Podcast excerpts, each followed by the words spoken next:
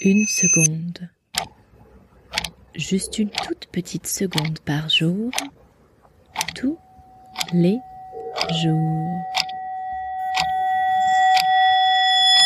Voilà déjà quatre semaines, un mois, coincé dans ce monde parallèle. Un monde où faire le tour du quartier réserve son lot d'aventures et de surprises.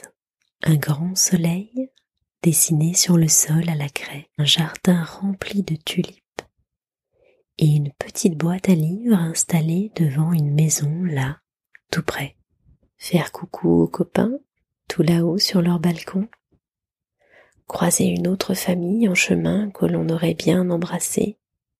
Mais non, freiner nos élans, changer de trottoir s'il le faut, ce nouveau mot très en vogue, la distanciation. Au programme cette semaine, le garçon aux cheveux verts de Joseph Lozet, le Dumbo de Tim Burton et une révélation. Je crois que j'aime plus Star Wars que Harry Potter. On a fait des crêpes, du pain à la farine de sarrasin, des miams aux fruits, de la citronnade et des panna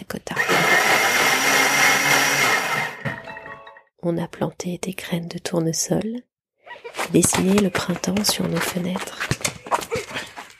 On est descendu, jouer au ballon sans chaussettes. On n'a pas fait beaucoup de devoirs.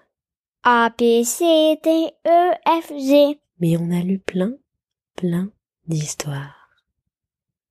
On s'est mis au lit en plein après-midi pour lire, lire et chanter des chansons aussi. Nous, on aime bien la cantine, tous les jours en vie, sauf le vendredi.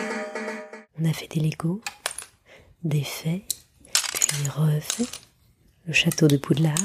On a fait de la peinture et des trous dans les murs. On a caché des œufs en chocolat et on s'est fait livrer par le fromager du quartier. Bleu, Saint-Marcelin, Beaufort, Parmesan, Neuchâtel et Morbier. Demain, il sera toujours temps de penser à l'effondrement. En attendant, on soigne notre confinement.